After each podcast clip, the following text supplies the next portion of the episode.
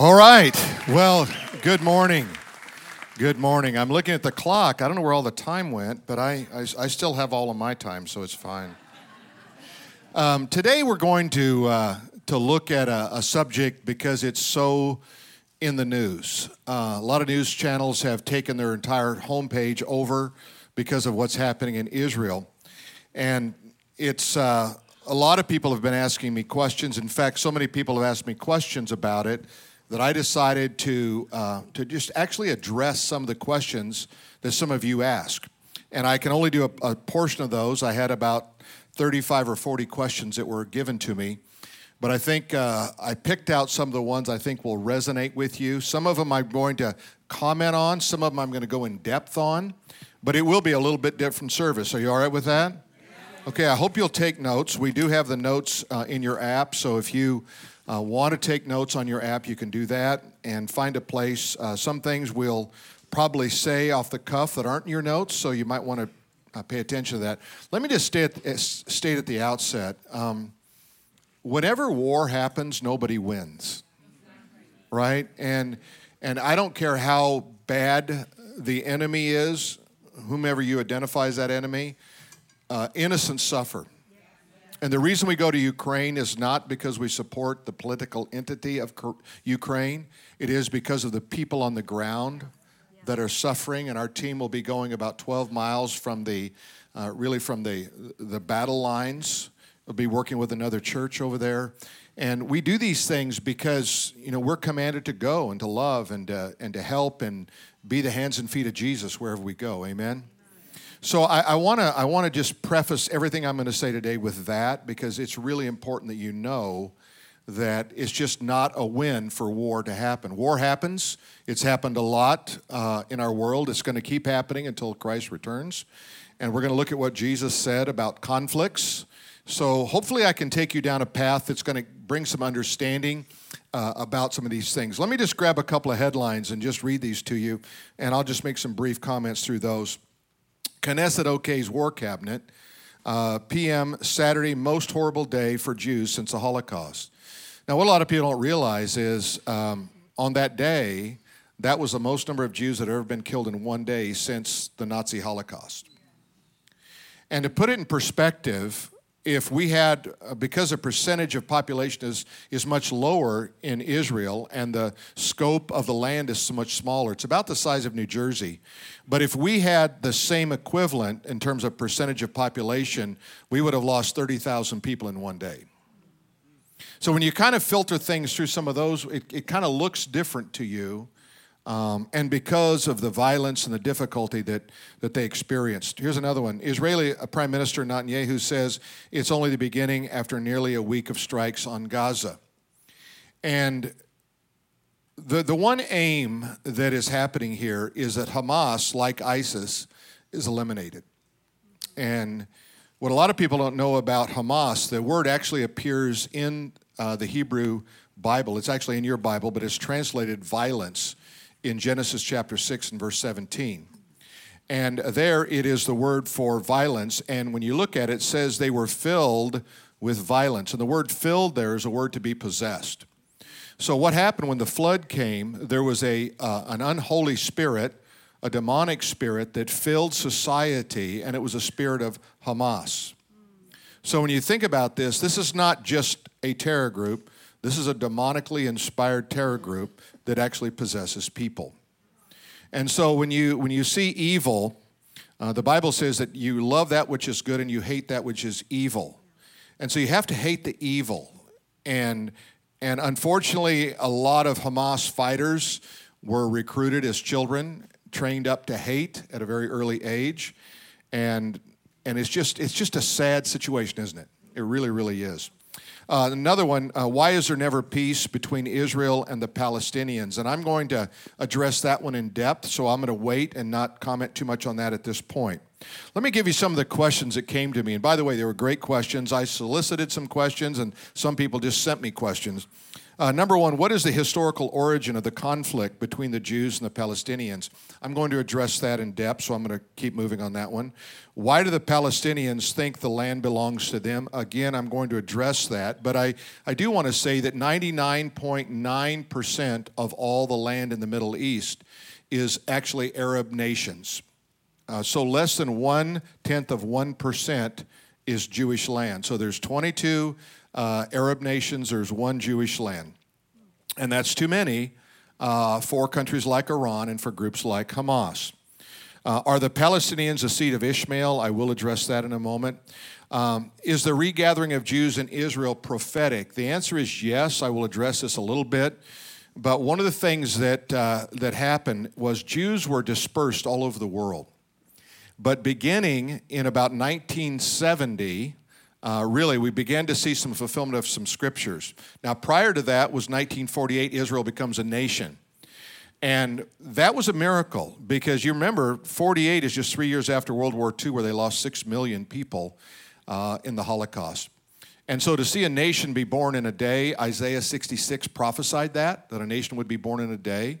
That nation was not just a bunch of Jews who showed up and said, Now we're a nation. It was a Jews that set up, and the United Nations actually voted on it and approved them to be a nation. So this is not something that just kind of happened, uh, and we're going to go into that a little bit more detail.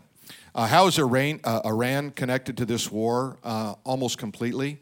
Um, you just can't separate Iran from what's happening in the Gaza Strip.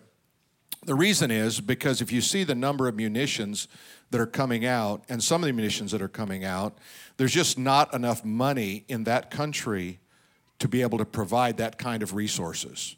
It's also coincidental that it was just a week after Biden released uh, $6 billion to um, Iran.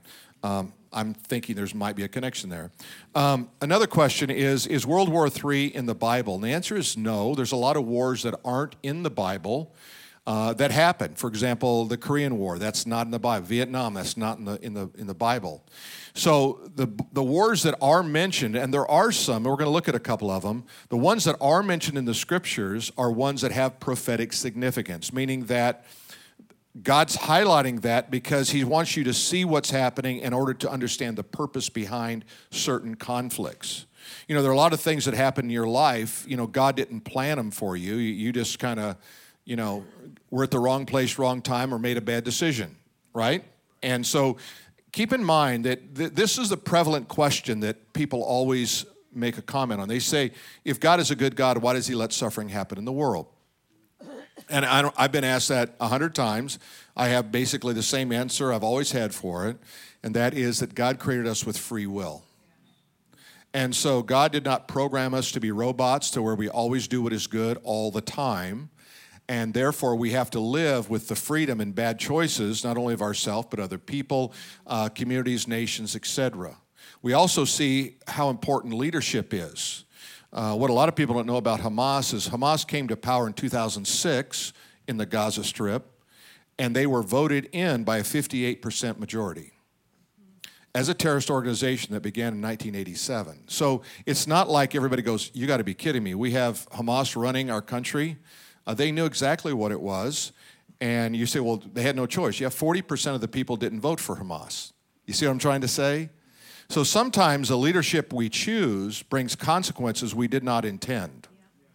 Uh, I think we're all living with that today. We know that, that um, you know, Congress thinks they're all that, and yet they got, what, a 8% approval rating? Um, but we voted them in you know, and I, I, say we collectively as a nation voted him in, but we we also suffer the consequences of leadership that doesn't want to lead properly or lead under godly principles. Um, World War War, World War III will it happen? That's kind of been the thing that's been in the news. Uh, it could. I don't see that happening from this conflict. I think there's another war that's in the Bible that we're going to address and give you some details on that. We do have two aircraft carriers. Uh, in the area now, which is, is, is a big signal, right? It's, it's like, uh, it's bigger than it needs to be, but in case this thing breaks out with a war with Iran, which could very easily could happen. And, and I think that's, that's probably the concern that we all have. Will this thing escalate beyond what we imagined? And it certainly could. Um, in the uh, in Hamas um, doctrine, in their covenant, and also in the Quran, it is that it is the duty of every Muslim to kill the Jew. And so that's why Iran has constantly been saying, you know, first we're going to deal with the small Satan, that's Israel, and then we're going to deal with the big Satan, that's America. So remember, this is not something that just came, it was a soundbite. This is something that's literally in the writings, okay? Um, what is, uh, will, will the Israeli Hamas war lead to Armageddon?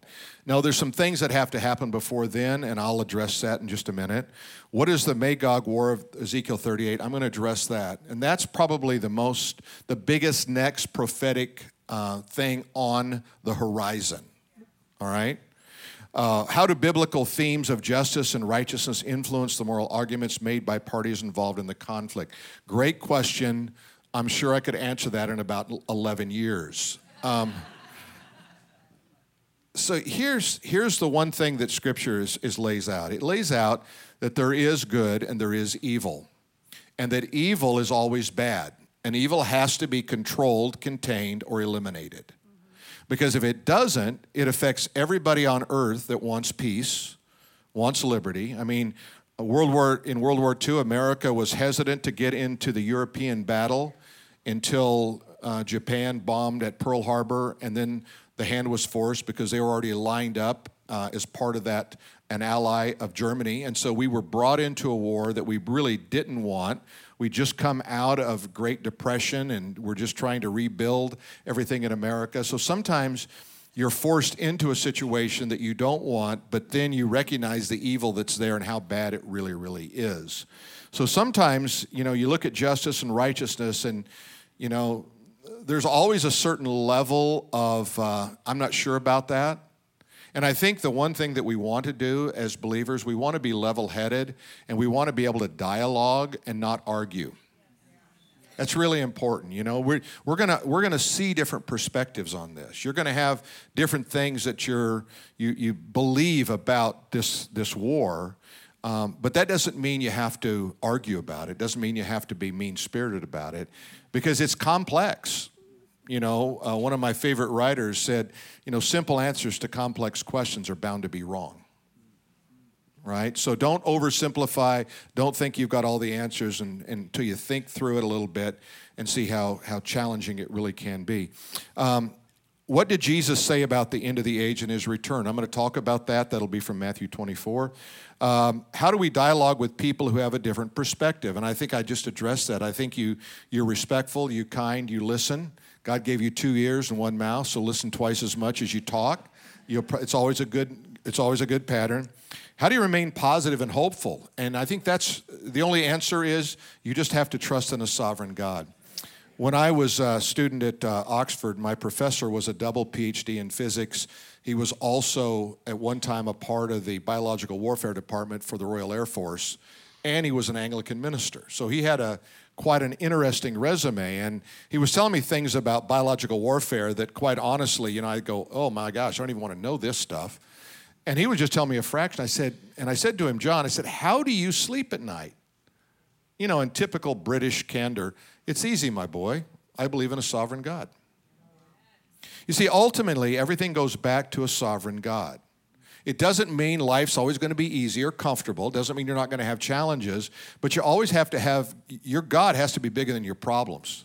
Has to be bigger than your fears, has to be bigger than all your challenges that you face in life. And that's true whether we're talking on something a global scale or you're talking about your job, your family, anything else. You've got to get God big in your life so your problems look small. Otherwise, your problems are big and your God becomes small. So it's just kind of a basic thing. let's look at the land grant. And this is the most interesting thing that I found that a lot of Christians don't understand completely. And that is that God gave land to Abraham. And the extent of the land, we're gonna, I'm going to show you a diagram here in a minute so you can see that. But the land was given to Abraham. And so we're going to go to Genesis chapter 12, verses 1 through 3. And we're going to look at quite a few scriptures today, so hopefully this will be helpful. Now, the Lord said to Abram, Get out of your country, from your family, your father's house, to a land that I will show you, and I will make you a great nation, and I will bless you and make your name great, and you shall be a blessing. Now, so this is this is the call of Abraham. God says, "All right, you're getting out of Ur of the Chaldees. I'm going to take you into a land. I want you to put everything that you have behind you, and I want you to go into this land because it's going to be your land." And then on one occasion, he said, "Abraham, can you count stars?" And uh, you can imagine this challenge. How do I count stars? He said, Look into the sky. And he couldn't do it. He says, So shall your descendants be. Then he said, Can you count the grains of sand uh, on the seashore? So shall your descendants be. So not only was he saying there's going to be a great, great nation come out of Abraham, but he was also teaching him something about the kingdom of God and the kingdom of heaven. Because you see, Jesus taught the same thing. He said, You want to see heaven come to earth right? The Lord's Prayer, our Lord, right? Okay. And so when you see the, the, the idea of bringing them together, so the idea of heaven with the stars was heaven, earth was on earth, and you bring the, you narrow this gap between heaven and earth so that you function as the, the spiritual being you were designed to be. And he said, I'm going to make your name great, I'm going to make your nation great, but I'm also going to bless others because of you. The really interesting thing about it is that if you look at Israel from a couple of different perspectives, one from um, a technological standpoint, much of the technology you enjoy today was not started in America, it was actually in Israel. And they are absolutely a leader worldwide in technology, things that you enjoy, that you experience today. And also, when it comes down to Nobel Peace Prize, um, they have uh, they have the greatest percentage for their, for their people of any other uh, people on planet Earth. It's amazing. I've got a printout of it, it's like 15 pages long. And you see, so they're, they're, they're, Israel is a blessing to you. And you say, Well, I knew this Jewish guy and I didn't like him. well, I know a Gentile, I don't like him too, right? I mean, you see, be careful how you word these things because you, you got to remember that they're just people that are not likable everywhere, right? And sometimes we categorize them, but notice what he says, and this has really been a big part of my life. If you have you ever been around me when I've talked about the Jews, you'll hear this out of my mouth. He, he said, I'm going to bless, God says to Abram, I'm going to bless those who bless you, and I'm going to curse those who curses you. So whenever I, I know that a person's Jewish and they identify themselves as Jewish, uh, or like if I'm in an airport, when we lived on the East Coast, there was a lot of Orthodox Jews, and I would always make it a point to go up to them because they're dressed, you know, they got the hat, the beard, they got the whole thing going on. And I'd go up and I'd say, Clearly you're Jewish, I, uh, may I bless you? And they look at me with suspicion because I'm this clearly a Gentile, I mean, I'm non Jewish. And I'll say this to them I say, I'd like to bless you in the name of the God of Abraham, Isaac, and Jacob. And they're so shocked I said, I believe in the Abrahamic covenant. And that's what it says here. So you don't have to agree with Israeli politics to bless Jews. Jews don't have to be Christians for you to bless them. You see, God put a God had a purpose for Israel. You know why God said He chose Israel above all the other nations? One reason was because they were more stubborn than all the other nations. Now, think about that. That's what God said about them.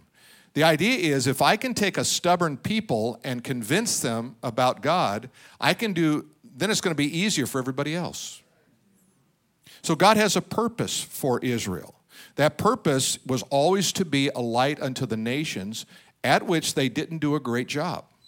When Jesus came, he even said to him, He said, Have you not read? And he was referring to the scripture. Have you not read what the scriptures say? And the, the truth is, they had neglected the scriptures and they were reading the commentaries on the scriptures. So they didn't really know the Word of God. He goes on to say, And in you all the families of the earth will be blessed. Well, we're blessed as believers because there was someone named Jesus who was very Jewish, right? We're blessed because of that relationship. All right, let me take you to Deuteronomy chapter 11 and verse 24. Here's what God says Every place on which the sole of your foot treads shall be yours, from the wilderness and Lebanon, from the river, the river Euphrates, even to the western sea, the Mediterranean, shall be your territory. So here, God gives landmarks of what this land, where this land grant was given. And we're going to see that a little bit more uh, as we go through this. Genesis chapter 13, verses 14 and 15. Lift up your eyes now and look from the place where you are, northward, southward, eastward, westward. For all the land which you see, I will give to you and your descendants. And notice what it says there forever. So the land grant that was given to Abraham. Now remember, we, we've got to go back. If you start going back in history, if we just go back to David, who established Jerusalem, that was 1000 BC. That was 3,000 years ago. Right? It was Jewish land. We go back to Abraham, we've got to go back another 1,000 years. So we've got easily 4,000 years of history. This land belonged to the Jews. Okay? It was invaded by Babylon in uh, 583, and Babylon burned down the temple and remember took the best and the brightest as captives, much like what's recently happened. They took them back, and they and and the the empire uh, uh, or the nation of Israel was divided, and people were dispersed all over the world. And then there was another second temple that was built, and they came back together under Cyrus and now they're, they're back in the land, they're, they're doing their thing. And then what happens? Well, in 70 AD, Rome comes in, burns down the temple, um, and basically uh, persecutes the Jews, and they're scattered again all over the world. And this has kind of been the cycle, you know, but it never ceased to be their land. Not in God's eyes. In fact, God only has one city in the Bible that He calls His city. You know what it is? Jerusalem. He only has one nation He calls His nation. You know what it is? Israel. You see, because God has an eternal purpose for the nation of Israel. A lot of people don't understand this because they, they want to fast forward and get into it. Yeah, but what about the conflict? What about the Palestinians? I'm going to talk about that a little bit. And I'm, in fact, let's look at this diagram, and you're going to see the picture of how broad the royal land grant is. Now, right now, Israel actually holds just a very little sliver of that land. If you kind of, if you know your map very well, you see the Mediterranean Sea and you know where the Salt Sea is. It's kind of that oblong and then you got the Sea of Galilee right above it. They just have that little bitty area there. But remember, the original land grant went all the way over the Euphrates rivers there to the east, up to the north there into Syria called Hamath, and then down below the Dead Sea there in uh, Kadesh Barnea. And so, and there's the scriptures that give you all the land grants. So if you go, well, what was the original land? Well, that was it. Okay? Why was that significant? Because that's also the area where Guess what was there? The Garden of Eden. You actually, in Scripture, you can actually pinpoint the place of, of the Garden of Eden um, pretty close over by the Euphrates River. And you've often heard that was kind of the cradle of civilization. It was indeed because God planted man there. All right, well, we've got Abraham, but we've got a problem with Abraham. Abraham had a zipper problem. So, Abraham got a promise from God. Well, I'm just going to put it out there where you can live with it. All right, so so Abraham gets this promise from God. I'm going to make you the father of a great nation, and yet his wife is barren. She can't bear children. And all of a sudden they're advancing in age, and now Abraham, by the time he finally gets, you know, is becomes a father of the right one, Isaac, right? He's a, almost 100 years old. Now that's enough to make anybody mad if you're 100 and you've got a baby to watch, right? Amen. Okay, but what happens is Sarah is impatient and Abraham is dumb. Okay, so what happens is Sarah says, "Why don't you go ahead and have um, relationship with my handmaiden Hagar, and then that then we'll have a son." So instead of waiting on the promise of God, they took the promise of God into their own hands, and what they did was they created a bigger problem. Because guess who was born from Hagar? Ishmael. Now, the Bible has a lot to say about Ishmael. Some of it's positive, some of it's not quite so positive. But let me show you, just so you know Scripture, because Ishmael is the father of the Arab nation. Even Muhammad, the Muhammad of Islam, said that yes, Ishmael is the father of the Arab nation. You say, well, what does that have to do with Palestinians? Because Palestinians are Arabs. All right? A lot of people say, wait a minute, what did you say? Yeah, Palestinians are Arabs unless they've immigrated there from another place, like Syria. You have a lot of Syrians there in the Gaza, okay? Uh, but there is no, there, there's never been a people called Palestinians, all right? that was a term that was given by the Romans when they conquered Rome, when they conquered uh, Jerusalem in 70 AD, and they used it as a slur from Philistines. So instead of saying Philistines were in the land, they said the Palestinians, and they met the whole group of them. And they said this is just a group of Palestinia, all right? And so because you say, well, I, I thought they had, no, there's never been a Palestinian language, never been a Palestinian king never been coinage. There's, there's, there's no documents. There's nothing. In fact, really, you don't even see. You don't even hear about it until about 1919. And then in 1960, 60, it comes to a little bit more prominence, the Palestinian thing. And, but we'll, we'll, we'll kind of delve into that a little bit more. Uh, in fact, if someone dies who's Palestinian you do a DNA test on them, they're going to probably test Arab unless they're Syrian. Uh, they're not because there is no there is no ethnic group called Palestinians. Okay, um, so let's look at this uh, Genesis chapter 16. The angel of the Lord said to Hagar, Behold, you are with child, and you shall bear a son, and you shall call his name Ishmael, because the Lord has heard your affliction. Now, you got to feel sorry for Hagar. You know, if you know this story at all, um, Hagar has this baby named Ishmael. Sarah is jealous, and she got this thing started. Abraham was dumb because he said, Yeah, it sounds good to me. You know, I mean, this is like the dumb guy in town, right? Yeah, I'll do this. He doesn't see the consequences going to come down the road. He's got to live with his wife who's going to be bitter because it's 13 years after Ishmael's born before Isaac's born. That's 13 years of, of listening to her say, I can't believe that you like that boy and you like Hagar and you had sex with. Are you kidding me, Abraham? I mean, this is what's going on. So all of a sudden, now she gives birth to Isaac, the son of the promise. And what does she do? Now she grows even more resentful to Hagar and says to Abraham, You got to get rid of this girl. And that boy, he's got to go. Okay? Because now we have the son of the promise. And you feel sorry. You know, you see this situation, but isn't this like the human stuff that everybody deals with on one level or not? I mean, you all deal with stuff. You deal with family stuff, and it may not be this complicated, but it's complicated. Why? Because we're humans, and because guess what? Last time I checked, nobody was perfect. Right? If you're perfect, I mean, please tell us how, because we'd like to know. All right? Now, look what it says about Ishmael. This is really interesting. He shall be a wild man, his hand shall be against every man, and every man's hand against him, and he shall dwell in the presence of all of his brethren. So here's we see that there's going to be this conflict between these brothers, these two families, this family of Isaac and this family of Ishmael. And they're going to dwell next to each other. Well, certainly that's what we have. We have Israel right in the middle of the Middle East, one tiny nation, and 22 Arab nations all around them. And there's been constant conflict, constant conflict, right? There's also a promise given to Ishmael. Look at Genesis 17, verse 20. And as for Ishmael, I have heard you.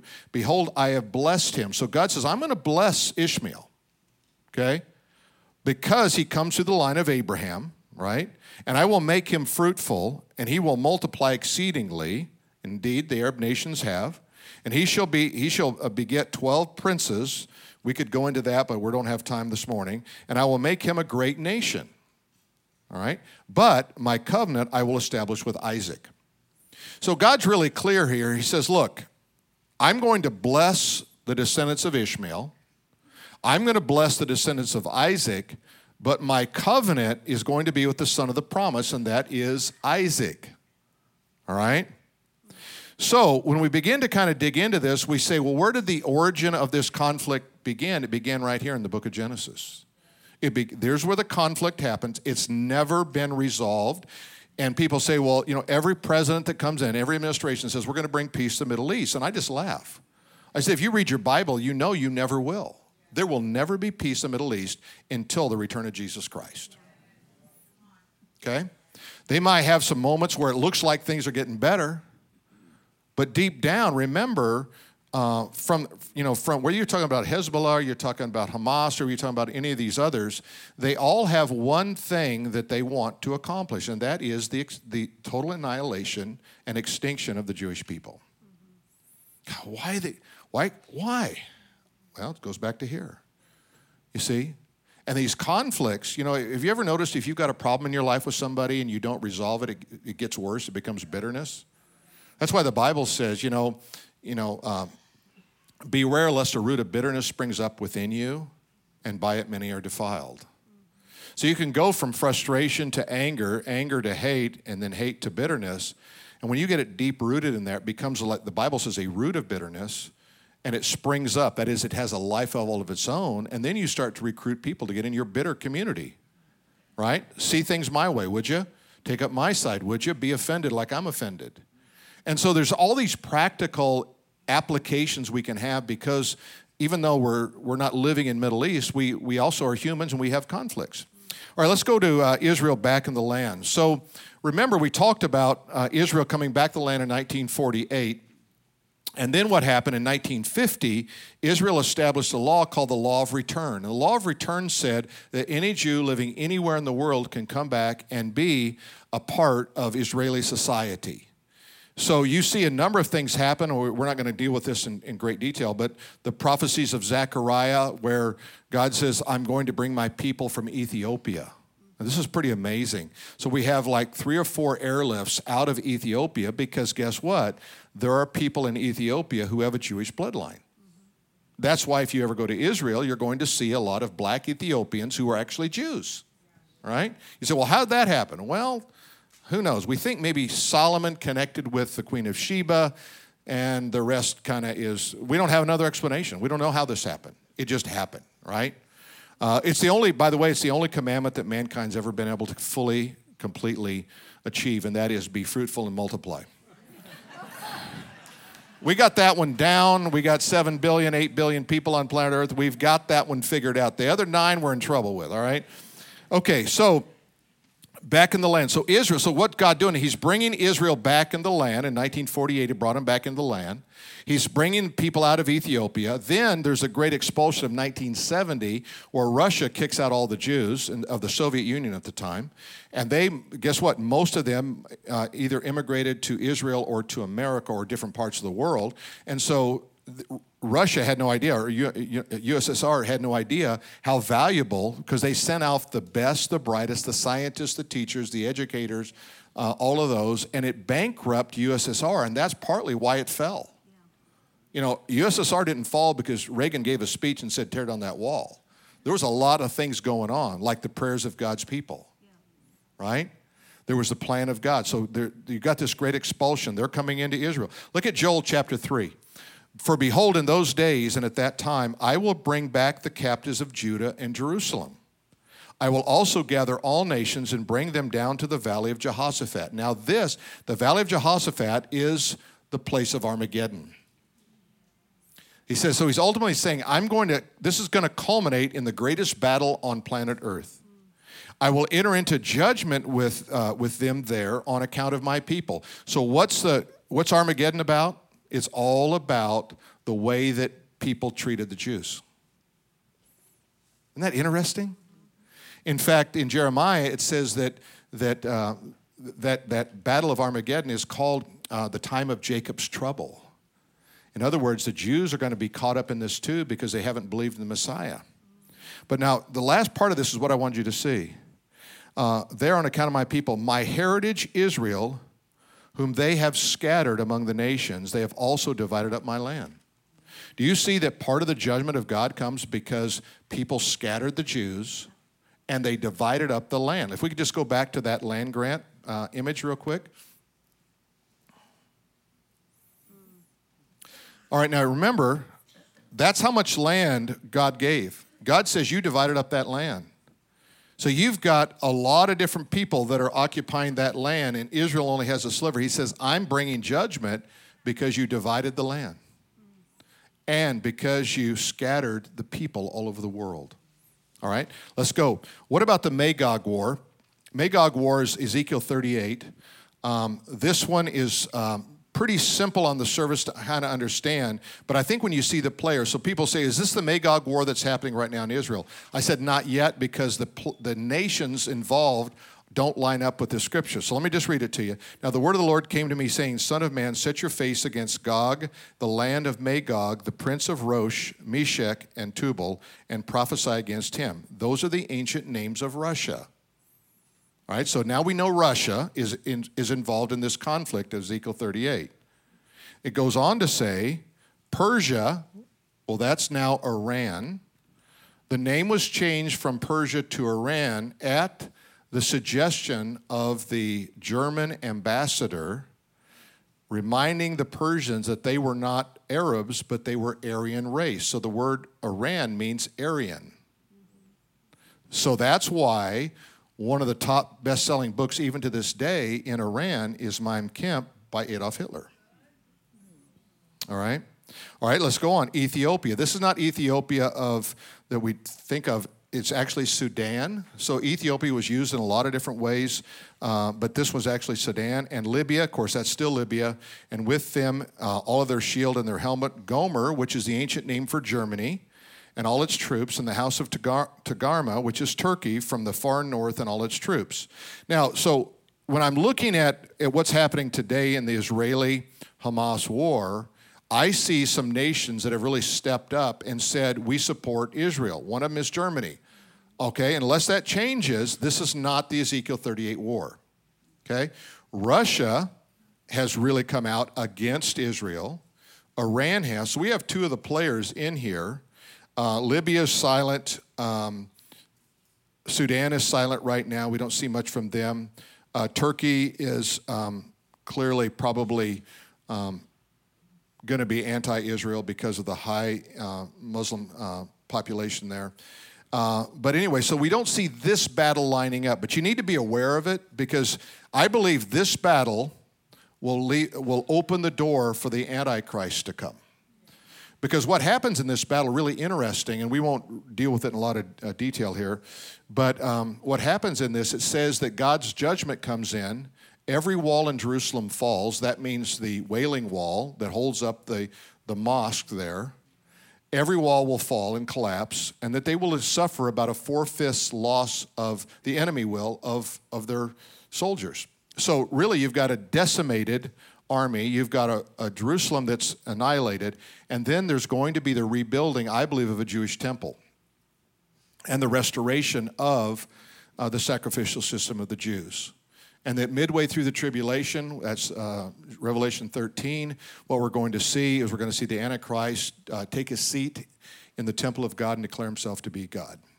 And thus, it all, then it really gets bad. That's the mark of the beast.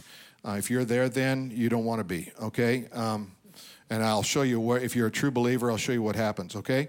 Um, so it says here, I'm just going to drop down. After many days you will be visited. In the latter years you will come into the land of those who brought you back from the sword and gathered from many peoples on the mountains of Israel, which had long been desolate. They were brought out of the nations, and now all of them dwell safely. Now, you say, well, has Israel ever been safe? Well, safe is a relative term. It's kind of like, you know, long hair is a relative term, right? If you're bald, an inch is long hair. You know what I'm talking about? Right? I mean, I feel thin until I stand next to Simon. Yeah, it's all relative. Amen. It's all right. So the idea is that um, that the one thing I want you to see in this Ezekiel 38, it's they've all come back into the land, and they're dwelling in let's call it relative safety. Okay, now we're going to go to the New Testament, Matthew chapter 24. This is called the Olivet Discourse. And I know we're, we're running a, our time, our clock's moving faster today than it normally does, but I, I want you just to see this. This is a really key scripture. I really want you to, to read uh, Matthew 24. It says, As he sat on the Mount of Olives, the disciples came to him privately, saying, Tell us, when will these things be, and what will be the sign of your coming and the end of the age? They're asking the same questions you and I are asking. He answered them and said, Take heed that no one deceives you. First thing, don't be deceived, all right? For many will come in my name, saying, I am the Christ, will deceive many. You will hear of wars and rumors of wars. See that you are not troubled. For these things must come to pass, but the end is not yet. For nation will rise against nation, kingdom against kingdom. Now, this is a, this is a data point in your Bible. Because the first time we ever had this kind of a battle, a kingdom against kingdom, nation against nation, was World War I. So in my Bible, I literally put down 1914 to 1917. This is a data point for my, for, for my reading of Matthew 24. There will be famines, pestilence, earthquakes in various places. All of these are the beginning of sorrows. So this is this doesn't you say, well, aren't we having more earthquakes? Maybe. But remember, that's just the beginning. This is not like you go like there was three earthquakes today, I think the Lord's coming back tomorrow. No, don't don't do that. Okay, don't do that. All right, let's look at this chart. I think we left some of these on the chair for you to take home with you. But what I want to do is I want to show you kind of where we are on this, just give you a really fast uh, overview of it. The great falling away is where people who said they were Christians, they begin to fall away. I think COVID uh, got that started. I, I, really do. I mean, I think it was a cleaning of the house, uh, and uh, it was tears that were, you know, just said, I, I don't really believe anymore. I don't. That's not for me. Um, but that's going to come in a massive form. Then there's something called the rapture of the church. We're going to look at that scripture. Um, 1 Thessalonians 4. Then we enter into this tribulation period, which is seven years in length. We see the mark of the beast there in the middle. Uh, there we see the battle of Armageddon uh, happening. Uh, the kings of the east uh, marching into Jerusalem. This is going to, they're going to march into the, the valley of Megiddo there. Uh, and then we see it culminated by the second coming of Jesus Christ. So you have that chart. You can study a little bit. Let me take you to 1 Thessalonians, and this will be our last scripture for today, but because I, I want to leave you with a lot of hope. Amen. So uh, hopefully this information is good for you and you kind of gives you something to sink your teeth in and go back and do a little bit more study, okay? But I love this scripture. It says, uh, For this we say to you by the word of the Lord, that we who are alive and remain until the coming of the Lord. Now, if we could go back to that chart for a minute, I want to show you something. This scripture right here, you see where it is? This is different from the second coming the rapture of the church happens before the tribulation. Second coming happens and, and, completes the tribulation period. You say, well, aren't there people that believe different things? Yes, there are. There are people that think we're going to go through the tribulation. People think we're going to go, through half the tribulation. Uh, I have studied a lot. This is what I believe. You have the right to believe whatever you want to believe. If you go through the tribulation, let me know how it is. I'm going on ahead. Okay. First Thessalonians chapter 4. Okay. For this we say to you by the word of the Lord, that we who remain alive at the coming of the Lord uh, will by no means precede those who fall asleep. So, what's going to happen? That means those who fall asleep, those are dead. All right? For the Lord himself will descend from heaven with a shout, with the voice of the archangel, with the trumpet of God, and the dead in Christ will rise first. Then we who are alive and remain shall be caught up together with them in the clouds to meet the Lord in the air. So remember, in this in this first scenario here, the rapture, the Lord does not come all the way to earth. We meet him in the air. You say, How does that work? I don't know. I don't even know how electricity works, but I believe in it. Are you with me? I mean, don't make this overcomplicated. I don't know. I'm walking by faith. I don't know how God saved me. I don't know why God saved me, but I just believe what I've been reading in the Bible. Okay, so we're gonna. It says then we're, we will caught up. We'll be caught up. You see that word caught up? Okay, that is the phrase where we get the word rapture.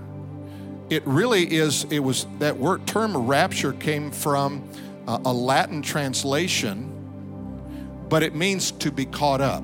So that's the that's the theological concept of rapture right there. You say, why don't it just say rapture? Well, the same reason it doesn't say when it translates the word baptizo, which is baptism.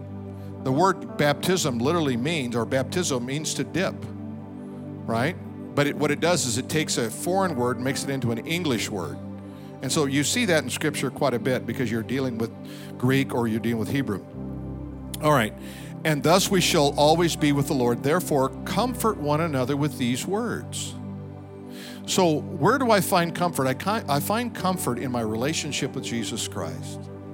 I have comfort in this. Remember, Israel was in a bad place in Egypt. God delivered them out remember the Passover, the blood of the Lamb. Then he took them across the Red Sea, and even though they wandered in the wilderness 40 years, God protected them. Remember Noah, right? He was righteous on the earth. God protected him and his family. You see, what you've got to remember is God is not destined true believers unto wrath. And so what we do is we, we, we fall in line and say, God, I trust you in your promises. That's why it's important to know your Bible and to know the promises of God. So you go like, wow, you know, I might be going through tough time, but God's got my back. God's got my back. I don't know how this is going to work out. Doesn't mean it's always going to be easy because we still got the human element, but it does mean that God has your back and you can trust in the Lord. And so he says, comfort one another. Hey, you know what I'm comforted by? I'm comforted that God has a plan for me. God protects me. God calls me his son, his daughter. God calls, calls me the royal diadem in his hand. Um, God has, has loved me, said nothing can separate me from the love of God, not things present, not things to come. And so what you have to do is say, you know what? A lot of people don't, they don't want to hear about prophecy. God, stuff scares me. Well, so do movies. Movies can scare you. Why do you keep watching them? Right? But remember, the words of God, He reveals stuff to His people ahead of time so that they know what's happening in the world. That's where you get comfort. God has revealed it. God says, I do nothing unless I reveal it first to my, my sons, the prophets. How about that? So rest in the arms of God. Know that He is a refuge. He is a very present help in time of trouble. We can run into Him and, and be safe. Amen? All right. Um, hey, let's pray together. Why don't you stand and, and we're going to pray. And I think we're going to close with a song. I think it'll be good to just kind of, you know, culminate this day with, uh, with, with letting God inhabit the praises of His people. Amen. Amen. And, and can I say this? Whatever you do, do not do not separate your mind into well i hate palestinians. You should not. You should not. You should love all people. You should hate evil. Cling to that which is good. You should love the jewish people. You should love all people right? This has got to be our message. That's what we're about as a church.